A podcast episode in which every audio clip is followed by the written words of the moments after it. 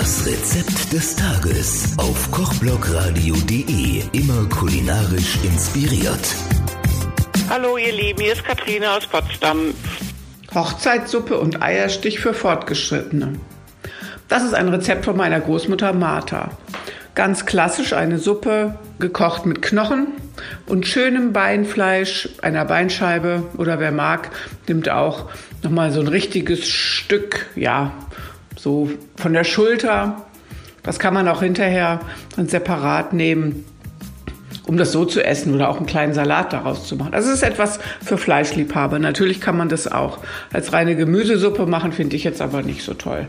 Und dazu gibt es einfach wundervollen Eierstich, so wie in meiner Kindheit.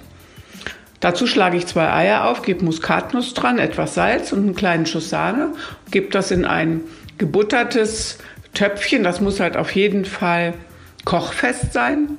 Und dann, wenn man ein Wegglas hat, das man mit richtig Gummi und Klammer verschließen kann, kann man den Eierstich tatsächlich in der Suppe zubereiten.